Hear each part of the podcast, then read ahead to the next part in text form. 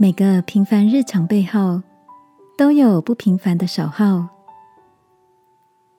晚安，好好睡，让天父的爱与祝福陪你入睡。朋友，晚安。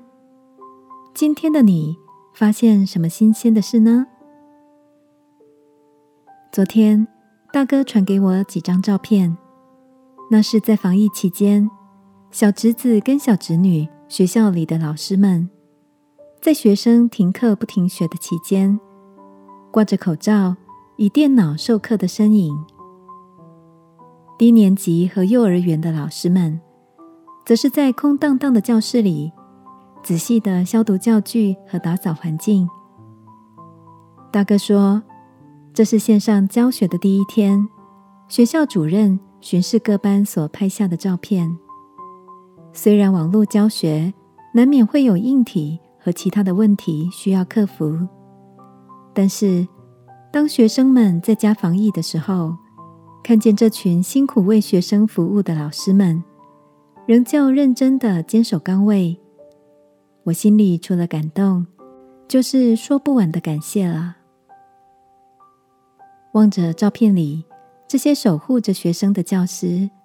我心里也漾起满满的感动，想起在圣经里，耶稣曾经对门徒说：“这些事，你们既坐在我这弟兄中一个最小的身上，就是坐在我身上了。”亲爱的，最近的你，因为疫情的关系，生活有了哪些不一样的改变吗？你是否也发现？有许多的无名英雄，仍旧默默的付出，守候着我们的生活。或许是忙碌的快递、超市的补货人员、医院里的医护人员，还有各行各业许多辛苦的人们。今晚，让我们一起在祷告中，为这些努力坚守岗位的无名英雄们献上感谢与祝福，好吗？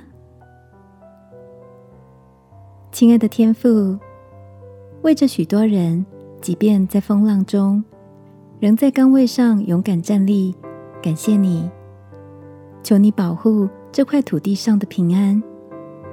祷告，奉耶稣基督的名，阿门。晚安，好好睡。祝福你有个平安的夜晚。耶稣爱你，我也爱你。